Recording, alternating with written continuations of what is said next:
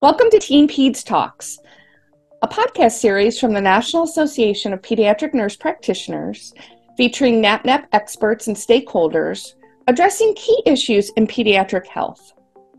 This series will focus on children in foster care. TeamPeds Talks is available wherever you listen to podcasts by searching TeamPeds Talks on Spotify, Apple Podcast, Google Podcast, or on anchor.fm. My name is Brigit VanGraafeiland, and I'm an associate professor at Johns Hopkins School of Nursing. I've been a pediatric nurse practitioner for 33 years and a nursing educator for over 20 years. I've practiced extensively in underserved rural and urban primary care settings. My scholarship focuses on improving outcomes for children and youth in foster care, child maltreatment, and human trafficking. I'm the chair of the NAPNAP Child Maltreatment Special Interest Group and chair for the Alliance for Children in Foster Care. Hi, I'm Tracy Halasz, and I'm a pediatric nurse practitioner with my primary mental health spe- specialist certification. I've spent the last 15 years working with children and adolescents with a history of child maltreatment and currently work at the Medical University of South Carolina in their foster care support clinic. Um, I've spoken nationally on topics related to youth in foster care and serve currently as the co chair um, for the Alliance for Children in Foster Care for NAPNAP Partners. Brigit and I, as um, chair and co chair for the Alliance for Children in Foster Care, are delighted to host this series for you. Up to 80% of youth in foster care have at least one mental health problem, and close to 50% of kids in foster care will not graduate with a high school diploma. Statistics show that between 50 to 90% of youth victims of sex trafficking have a history of placement in the foster care system. The mission of the Alliance for Children in Foster Care is to nurture a sense of belonging connection, and safety for children in foster care. By one, empowering all pediatric focused advanced practice nurses to incorporate trauma informed healthcare as an essential set of services provided to all children in foster care. And two, promoting equitable and optimal growth and development. Thank you for joining us for this conversation about the health and wellness of children in foster care. Hello, Jessica and Jason. How are you? Hi, Brigit. Thank you guys so much. I'm going to go ahead and um, introduce Jason Spees, who is an alum from the University of Texas in Austin School of Nursing, where he served as a clinical instructor in both graduate and undergraduate level courses. He is a board certified and licensed family nurse practitioner practicing primary care. Additionally, he holds a license to practice acupuncture and Chinese medicine. He is currently pursuing a PhD in nursing with a research focus in risk factors that generate human trafficking and is chair of the Alliance for Children in Trafficking, a group dedicated to spreading awareness about human trafficking in healthcare. His medical background includes family practice, traditional Chinese medicine, urology, emergency medicine, chronic pain, and rehab hospice and palliative care, long term care, and skilled nursing. Arriving from both a complementary and a traditional medical perspective, Jason strives to combine science and holism in caring for his patients. So, welcome, Jason, and congratulations on being chair of the Alliance for Children in Trafficking. Well, thank you so much. Uh, it's great to be here. Yes, thank you. So, next we have Jessica Peck who is a clinical professor, um, the Louise Herrington School of Nursing, Baylor University past president, National Association of Pediatric Nurse Practitioners State Advocate Award for Excellence, American Association of Nurse Practitioners Outstanding Policy Advocate, National Organization of Nurse Practitioner Faculty Advocate of the Year, American Nurses Association Humanitarian Award, National League of Nursing. Dr. Jessica Peck is an expert pediatric nurse practitioner who provides innovative, visionary, and award winning leadership to develop and lead inclusive and diverse interprofessional teams. Some of her recent work uh, and awards include Texas Nurse Practitioner of the Year, Distinguished Alumni for the University of Alabama, and University of Texas Medical Branch, Loretta C. Ford, Distinguished Nurse Practitioner from the National Association of Pediatric Nurse Practitioners. the Sharp Cutting Edge Award from the American Association of Nurse Practitioners, the Lillian Wald Humanitarian Award from the National League of Nursing, two time Hall of Fame inductee for the Nursing Journal Article of the Year, and Advocate of the Year from the American Nursing Association. She holds elite honorary designation of fellow from both the American Association of Nurse Practitioners and the Academy of Nursing. Peck is an internationally recognized anti trafficking advocate. As president of the National Association Pediatric Nurse Practitioners, she created the Alliance for Children and Trafficking and served as the founding chair.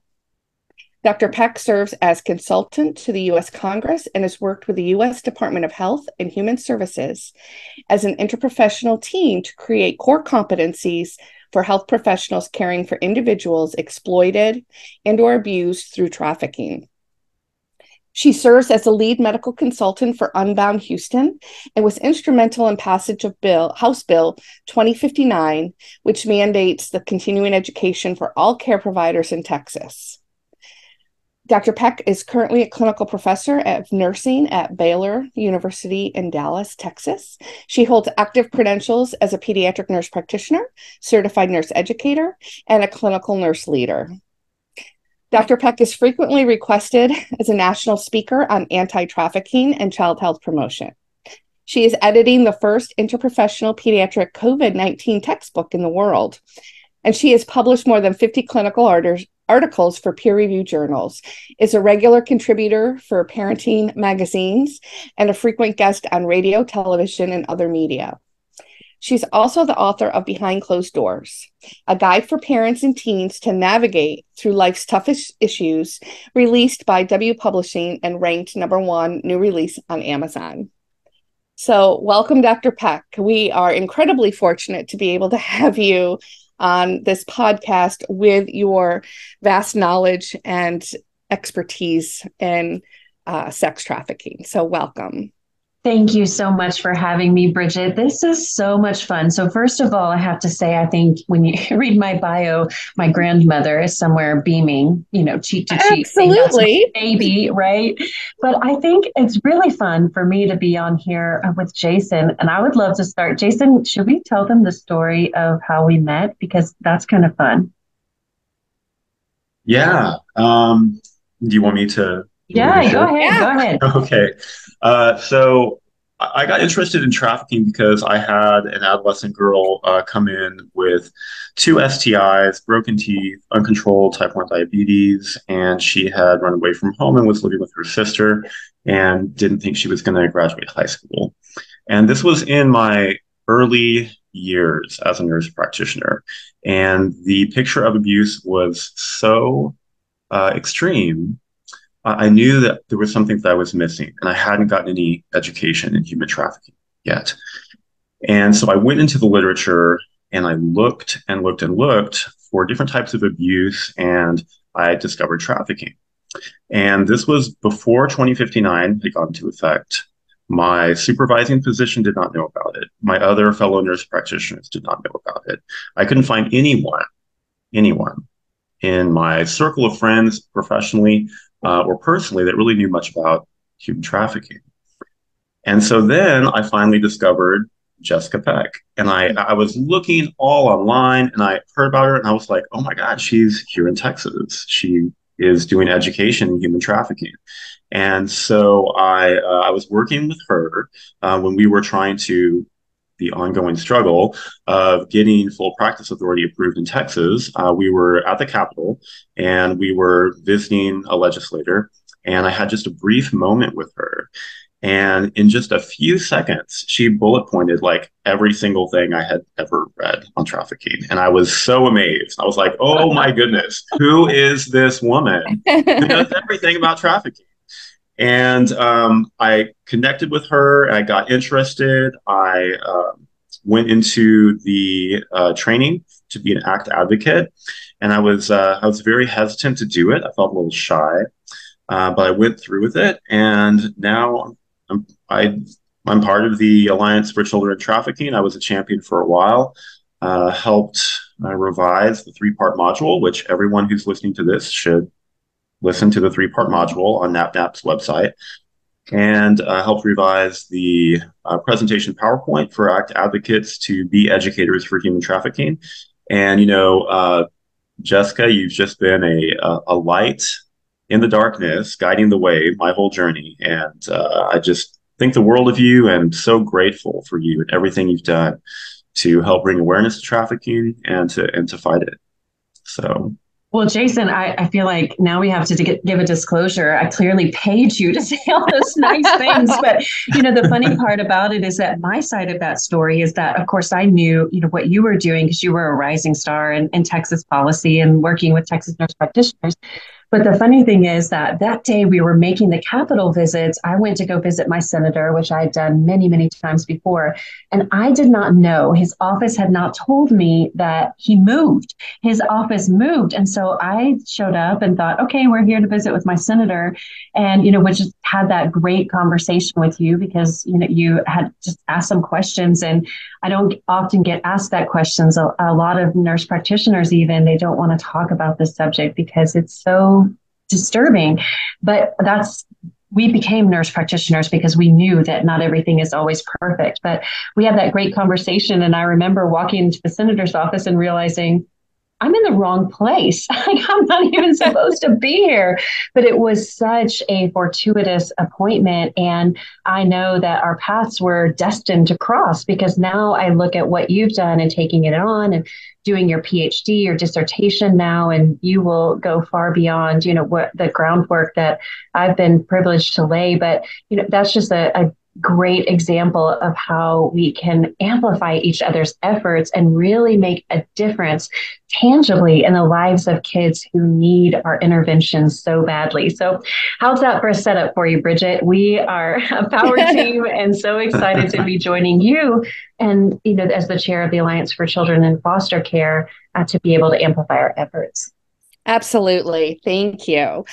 Uh, again, I feel very, very fortunate to have both of you on this podcast. So, can you tell um, our audience a little bit about uh, your perception of the intersection between youth and foster care and sex trafficking, and and where uh, we see our the similarities within healthcare in which we can make a difference? Well, sure. I'll start with this and then let Jason talk about what ACT is doing um, as a synergistic effort under NAPNAP Partners for Vulnerable Youth. But, you know, for me, I, I work and I live here in Texas, and even just looking at Texas for an example, during the fiscal year 2020, there were 47,913 youth in the Texas Department of Family and Protective Services. And I give that specific number because to us as NPs, every one counts. So down to that 913, it counts. Now, of that, 2,229 of those youth went missing throughout the course of the year. And uh, almost all of them were recovered, but of those who were recovered, 136 of them reported being victimized by trafficking. And we also have a dramatic rise in children without safe placement. They're called, it's referred to as CWOP, those children, because there's so much demand and there's not families for them to stay with, they sleep in hotels, they sleep in Department of Family and Protective Services offices, they sleep in unlicensed temporary shelters. And just in one year, from 2020 to 2021, just in Texas, the, the numbers of those kids increased by 785%. So many of you, I know it's it's unbelievable, really. And many of you may have seen headline articles that say something like, so many children were rescued from trafficking. But if you read the fine print on those articles, most of those children, in fact, ran away from some sort of systems based care, whether that's foster care, juvenile justice. You have kids that have experienced significant trauma in multiple ways. That may be through divorce or exposure to violence or family members being incarcerated or any number of, of traumas that kids can experience. And when they're in that foster care placement, they are just perfectly situated for traffickers to groom them into a situation where they're abused and exploited. And in fact, the National Foster Youth Institute recently estimated about 60% of children who are victimized by sex trafficking have been within foster care at some point in there. So the intersectionality is so great. And, and Jason, I'll let you add to that. Yeah, I think uh, I think that that is all important to know. And um, you know, when we're talking about trafficking, I just want to remind the uh, the listeners that trafficking is the uh, sexual or labor exploitation of a person, either an adult or a child, uh, through force, fraud, or coercion. Uh, now, for sexual uh, for sex trafficking, uh, you don't have to have force, fraud, or coercion if there's commercial exchange. That's still considered trafficking. And, and children are not only sex trafficked, they are also labor trafficked. So I would be remiss not to at least mention that once in uh, the podcast. Mm-hmm. Uh, so, you know, what I think of when I think of foster care in relation to sex trafficking, I think of risk. And uh, risk is overall a concept related to probability of something occurring. And so, if we're thinking about a child that's in foster care, we have to look at uh, just in general, at least for healthcare providers, I think we should look at foster care as like a big red flag. It's a signal. Our radar needs to be highly tuned, better tuned, amplified for a child that we have in our care who has been in the foster care system. They arrived in the foster care system because of things that happened to them before. And the things that happened to them before neglect, physical abuse, sexual abuse, drugs, whatever those are all risk factors for sex trafficking. And so uh, I think that in the sense of what healthcare providers need to know about this, they need to know that foster care is a really big red flag. Uh, the child could have already been sex trafficked and is in foster care, uh, or they could be at very high risk for sex trafficking if they're in foster care. And so those are the main things I think of when I think about foster care. We're talking about a history of uh, a dissolution of the original family of the child mm-hmm. for whatever reason. And uh, we're, we're, we're looking at a child that has experienced multifaceted trauma, polytrauma.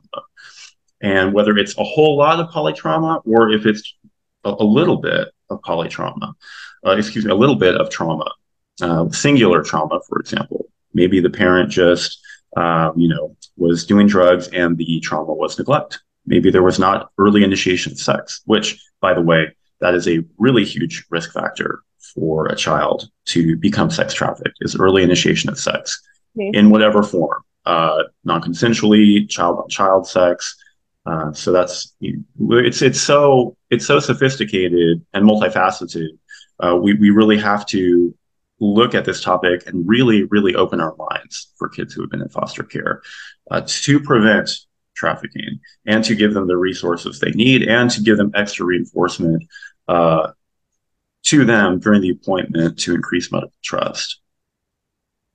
Yeah, thank you, both of you, for that. I think, you know, what's also very striking is, you know, the statistic where 60%, you know, um, that Dr. Peck was talking about regarding youth and care, you know, at some point being trafficked. And, you know, when we think about our alliances, yeah, all three of our alliances, we're really speaking about how vulnerable these populations are. And unfortunately, it's their vulnerability that makes them more susceptible to these um, uh, the traffickers or more susceptible to mental health more susceptible you know to chronic and physical changes. I i also think jason you know you you brought up a great point with you know wanting to know what we can what we can do as health professionals. And i, I think that it's um, incredibly important to you know under have providers understand the role of trauma in which they care for you know their patients and where their vulnerabilities lie in regards to um, not just risk factors because as you said sometimes i mean youth in care they have no voice they have no say in where they go. Um, and the older you know adolescents or those that are in group homes um, i'm sure you know and have read are are even more vulnerable because you know they don't have that stability that they need um, you know moving forward. What where do you see a way for you know whether it's our alliances or whether it's external agencies or stakeholders to work together on initiatives that focus on the healthcare needs of youth that are in in foster care and then have had that intersection with sex and labor trafficking well, you know, Brigit, I think that we are still, unfortunately, at a point where we are in desperate need of evidence based education.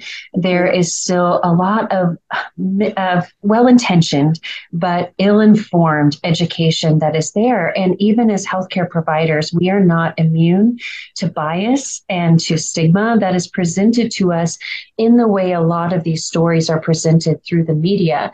And so, for example, we still think that trafficking is primarily sex trafficking, just as Jason brought up, you know, so uh, importantly, before even kids in foster care, they are abused and exploited through labor trafficking as well.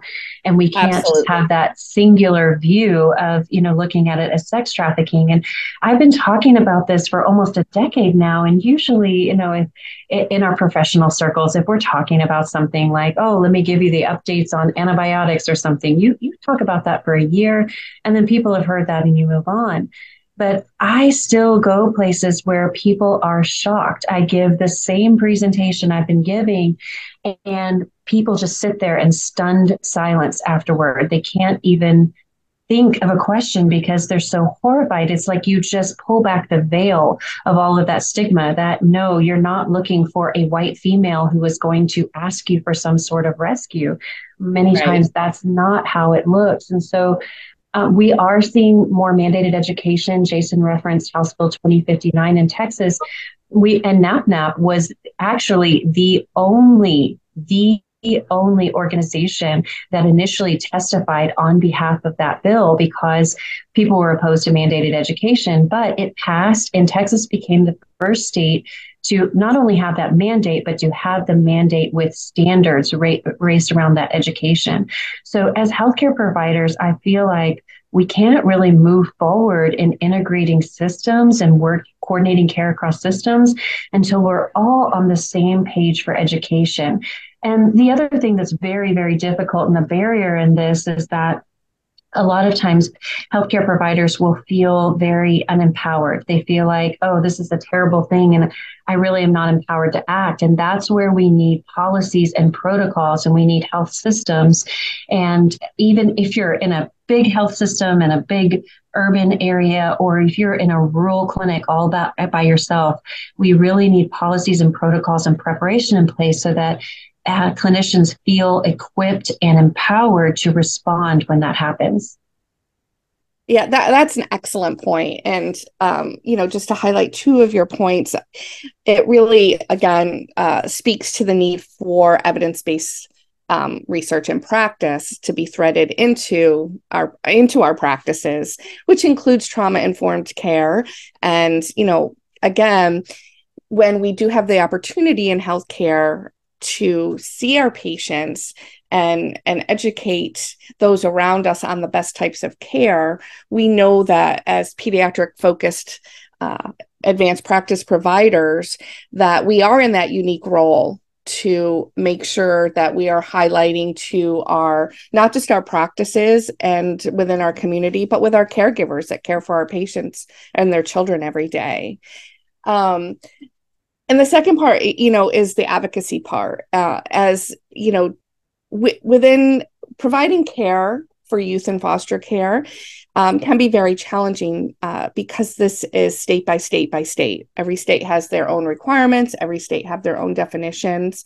So it, it can make it quite challenging for families and healthcare providers to uh, always be on the um, the cutting edge of knowing what the community, uh, knowing what is in the community and how we can help our um, our youth. And so, with having those discrepancies between and among states, having that advocacy piece is incredibly important, um, not just for children um, or youth in foster care, but also those that have been, um, you know, victimized by sex and labor trafficking. Do you feel um, Jason, do you have any thoughts on, you know, different types of agencies or community or group or stakeholders in which we uh, as pediatric focused advanced practice nurses should be engaging more yeah, you know, um, as Jessica mentioned, I've also experienced uh, meeting healthcare providers that really did not know much about trafficking. And then once they start to learn about it, they feel a little bit helpless and lost in terms of what they're going to do about it. And I think that in terms of sex trafficking, healthcare, and the uh, social work discipline, I think that we're relatively siloed because the greatest uh, healing that's going to come to someone who is ready to exit the life of trafficking is going to come from social work.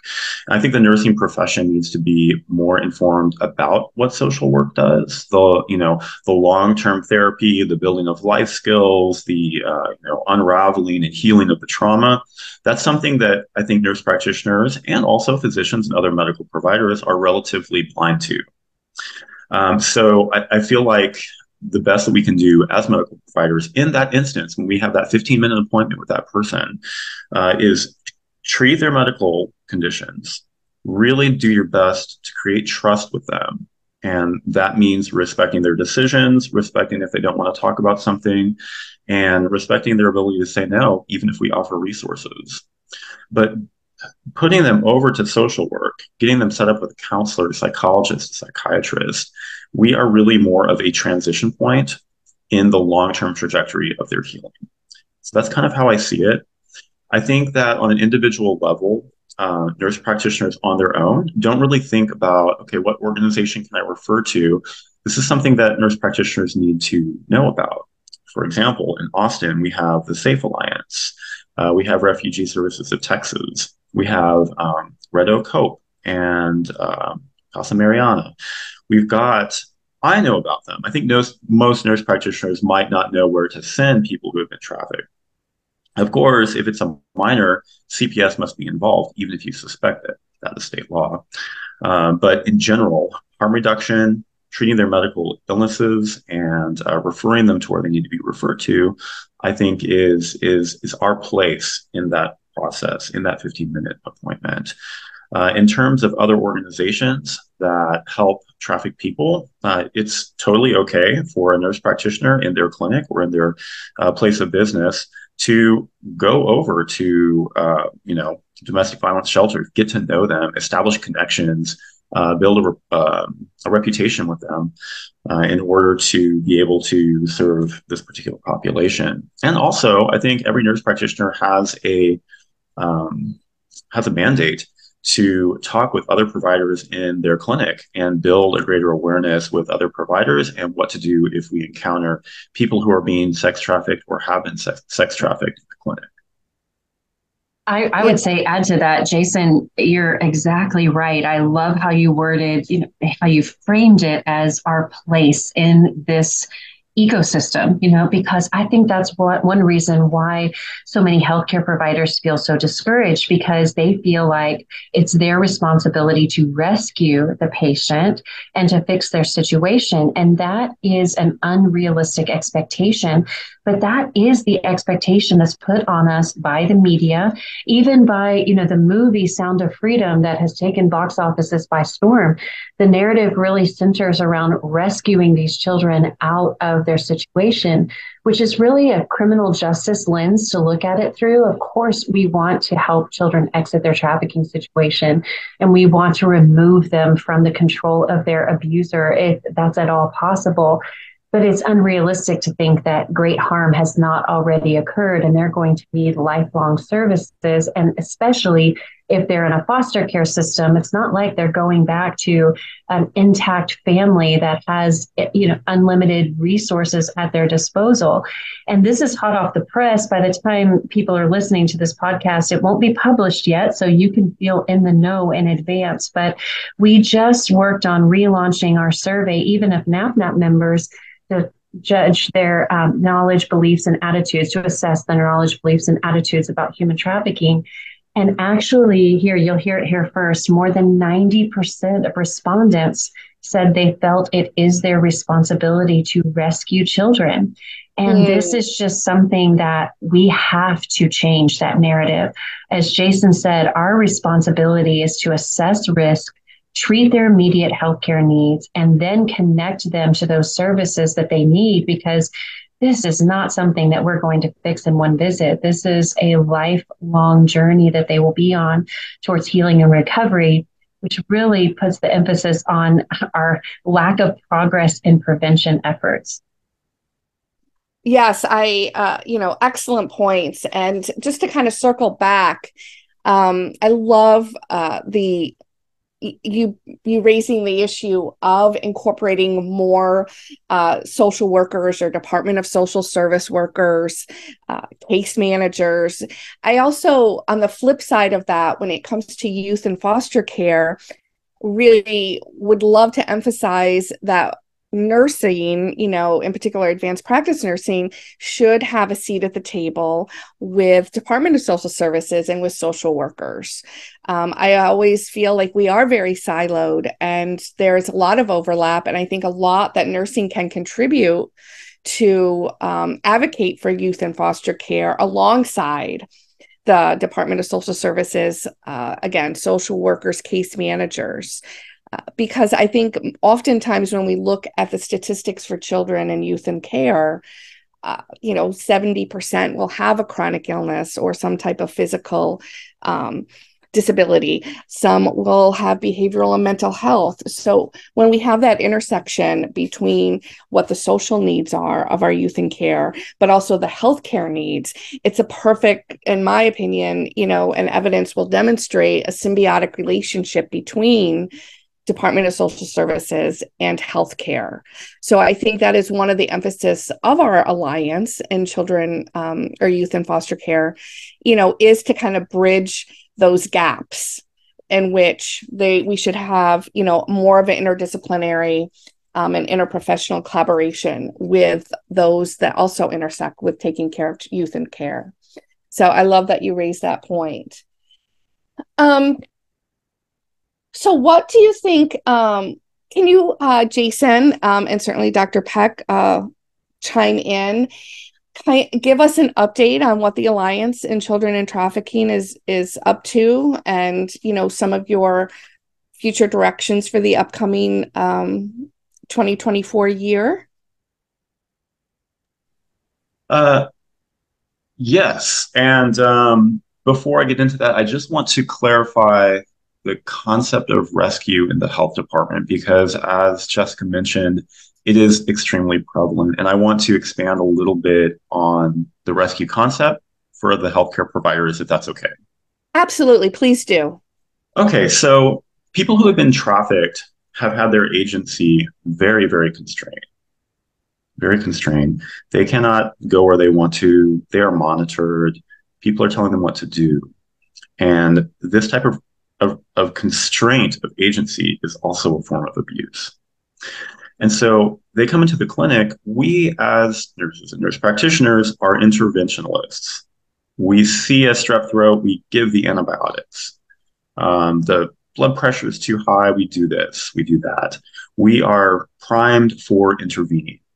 Correct. And a trafficking situation has to be approached differently. We are here to help them regain their agency. Okay.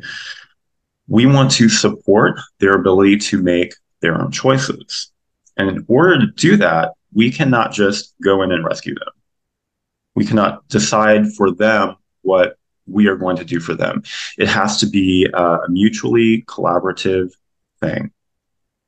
Now, for minors, of course, uh, we don't have a lot of choice. We have to report if they're 18, 19, 20. And most commonly, people who are sex trafficked are in the adolescent to early adult age. The main thing that we need to do for them is offer referrals and create trust and treat their medical conditions.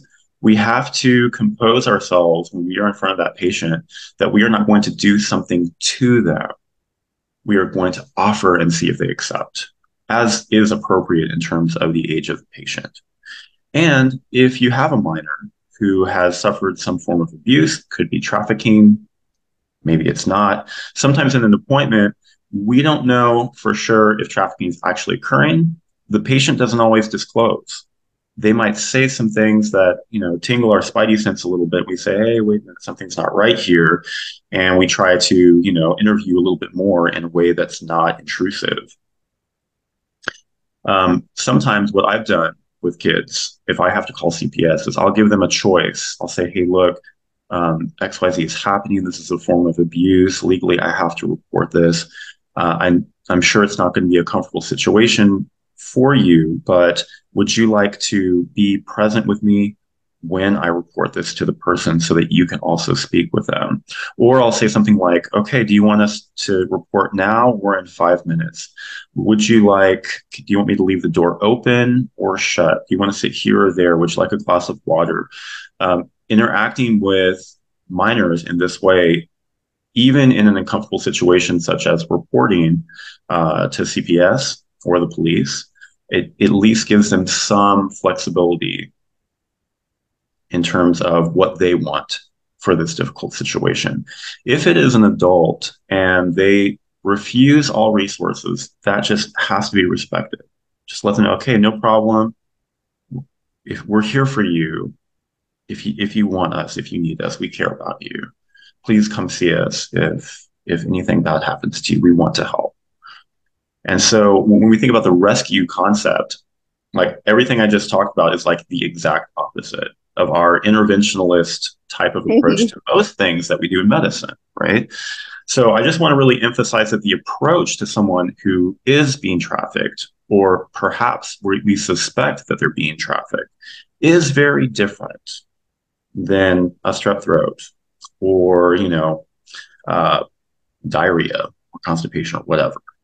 We have to approach these people differently in a harm reduction approach and in a very respectful uh, approach that encourages their own choice making in the appointment. I just wanted to say that. I thought that was very important. No, um, it is. I think that's just an excellent point, and it does kind of speak to both, you know, the nature of healthcare providers, uh, the education that we receive, the education that we deliver um, is very uh, curative in nature. So, uh, uh, you know, I think it's a very important uh, aspect to make sure we reinforce is this rescuing um, I don't want to say mentality, but this the, the need to to rescue. And we I mean, I certainly feel it when I practice at times. So I, I, think it's a great reminder that that is not our role in in this type of a situation. So it is a learning curve for for healthcare providers to um to understand that they're not there to rescue, that they are there to again um, be that safe harbor, be that person that is going to give the best evidence based um, care, and and and and move forward from there versus the the rescue um, mentality that we do have. So uh, that's a that's an excellent point. And again, I think it speaks to uh, the, you know the survey. If we still have up to you know ninety percent of our participants in re, uh, that are still wanting to rescue our youth um, it tells us that we still you know have a long way to go with education as well within within our um, healthcare providers so thank you if you want to share use this you know opportunity to share where um, the direction of the alliance for children and trafficking is going in the upcoming year yeah, so uh, we're very excited about it. Um, we have revised our three part modular human trafficking educational series. If anyone wants to go deeper, know more about what trafficking is, uh, we talk about research, we talk about clinical approach, we talk about risk factors, we talk about what to do, how to respond if someone accepts resources, how to respond if they don't, what do you do with minors, all of that. And then there is a component on um, uh, policy and how to approach stakeholders and you know just different things that we can do from a more institutional level a bigger level uh, in our uh, third modular series the the act presentation is updated as well uh, covid kind of put a little bit of a damper on our movement from sure. 2020 to about right now. We're feeling a lot more liberated. Uh, we did do an ACT advocate training at the NAPNAP National Conference, and we're scheduled in September to uh, to lecture and give our workshop uh, for uh, the International Association for Forensic Nursing. We're very excited about that. I think we have so far 30 people signed up. So if any listeners hear this and they want to go full steam on becoming an educator for human trafficking or just get deeper into what trafficking is and how to be a better provider when you encounter trafficking, uh, you can come to that workshop in September. It's in Phoenix. We're very excited about it. Uh, we are looking for more educators. Uh, anybody who's interested can reach out and uh, contact me. Uh, we do want to increase our educator base. We're looking to do that. And we're looking for people who have an extra enthusiasm for trafficking to be tr- champions with the Alliance for Children Trafficking. Um, you know, our mission is to educate and to bring awareness to labor and sex trafficking, and uh, it's a it's a group effort. So, so hit me up. I'll tell you all about. I, I have to add, Jason, I, it's so exciting to me to listen to this because, you know, I was on the uh, National Executive Board when NAPNAP Partners for Vulnerable Youth came to be. And we just were thinking, how can we use our advocacy skills to be a bigger voice for emerging health threats? And we started to see all of these things that were threatening children that it's it was impossible to adapt curriculum to. You know, we can't teach about every new threat that's coming. There's the fentanyl crisis and one pill can kill and you know all of these things but it was really trafficking that we saw the opportunity and that did emerge from Texas from the work that we were doing here in Texas. I've shared this story before, but really briefly, uh, one one of my friends who ran an anti-trafficking advocacy organization had called me and asked me to help author continuing education for anti-trafficking in Texas, and I said, "Oh, absolutely." Not like no i don't know anything about trafficking. That's not how this works. That's not how any of this works. But then just in seeing that we were not there napnap was really positioned to be a leader in bringing nursing to the table. And i'm really proud to say that napnap was the only nursing representation at the united states department of health and human services to create the core competencies. And i think we would be remiss in having this episode and not reminding listeners that the core competencies are there for individual clinicians, for academic institutions, for researchers, and for health organizations, health systems based care.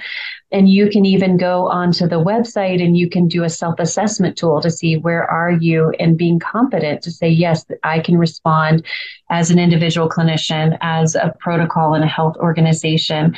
And now looking and seeing where you're taking the alliance, Jason, you know, after Brenda has been, been the chair, and now you're the chair, and now we see the Alliance for Children in Foster Care and the Alliance to Prevent Youth Suicide and all of those interrelated efforts were really in the amplification stage of that. And it's so exciting to me to see what is going to come. I fully anticipate that there will continue to be future populations and that our reputation as experts in pediatrics and advocates for children will continue to grow and we will continue to impact children around the world. And that is so exciting for me to see.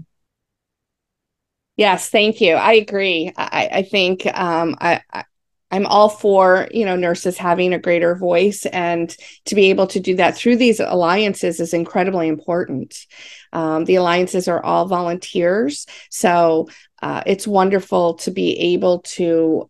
Uh, really engage with our um, you know healthcare professionals across the country on a you know a united vision for for our youth moving forward.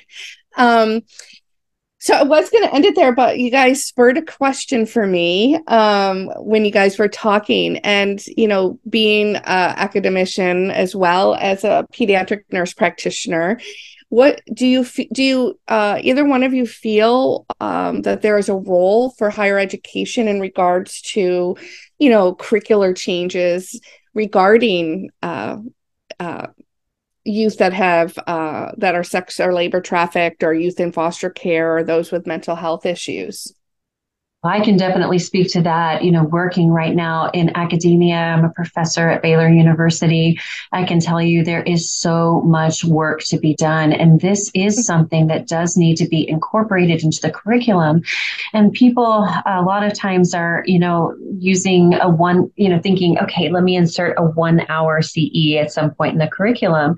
And we know from science on education that that's just not effective. And this is, um, something that is a very high stakes. So if a provider is to encounter someone who's trafficked, you're talking about a dangerous situation that has a high probability of intersection with a criminal, with criminal activity, criminal actors. You need to keep your patients safe. You need to keep your other patients and other staff who are in the care environment safe. I mean, there's just a, a lot of high stakes things that are there. And there's also the very real risk of vicarious trauma. I mean, these things are hard to carry, and we need to create an, uh, institutions that are trauma informed, that say, you know, maybe if there's a provider who has a personal history of significant abuse, that there's a way for them to be reassigned, not feeling like they just have to take one for the team and endure more personal trauma to take care of that. So there is so much work to be done. Uh, I'm currently actually working with the University of Miami. They have a, a world class simulation center where that's really where the future of education and trafficking is moving, not just from a one hour CE, which we need that as a foundation, and that is a good place to start. The simulation is such a more effective way of learning, but there's a lot of challenges there. How do you have standardized patients that you're having simulate a trafficking situation? That can be traumatizing for them. That can be traumatizing for the faculty. And we've seen that there. It is it is heavy, it is difficult. But we still have no curricular standards. There's still no joint commission standard, although they did issue a safety bulletin after we contacted them early in the work of the Alliance because of the risk of suicidality. So again we're talking about that intersectionality here but i think there is um, there is a lot of work to be done. And and to plug what jason is doing if you're an educator who's listening and you think this is not in our curriculum what can i do? Hey become an act advocate. We can give you a baseline understanding and a starting place. We can give you a slide deck that you can freely integrate into your curriculum. If you're working at a university that allows you to incorporate outside resources, you could even require the act advocate um, programming that we have. But at least it's a good resource for educators to become more involved, to feel confident to integrate this into a curriculum from a starting place in a way that's responsible and trauma informed and evidence based.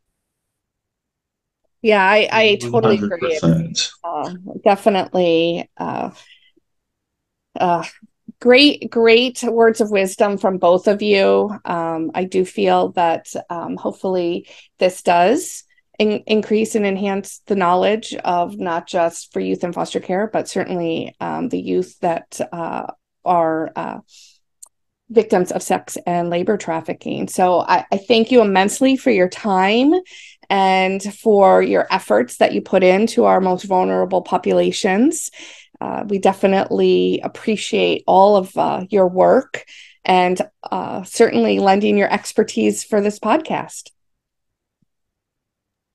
It's been a pleasure to be here, and thank you so much for inviting us.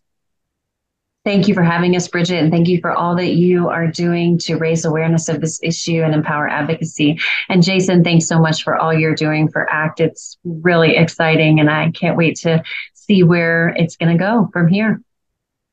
Yeah, thank you. Me too.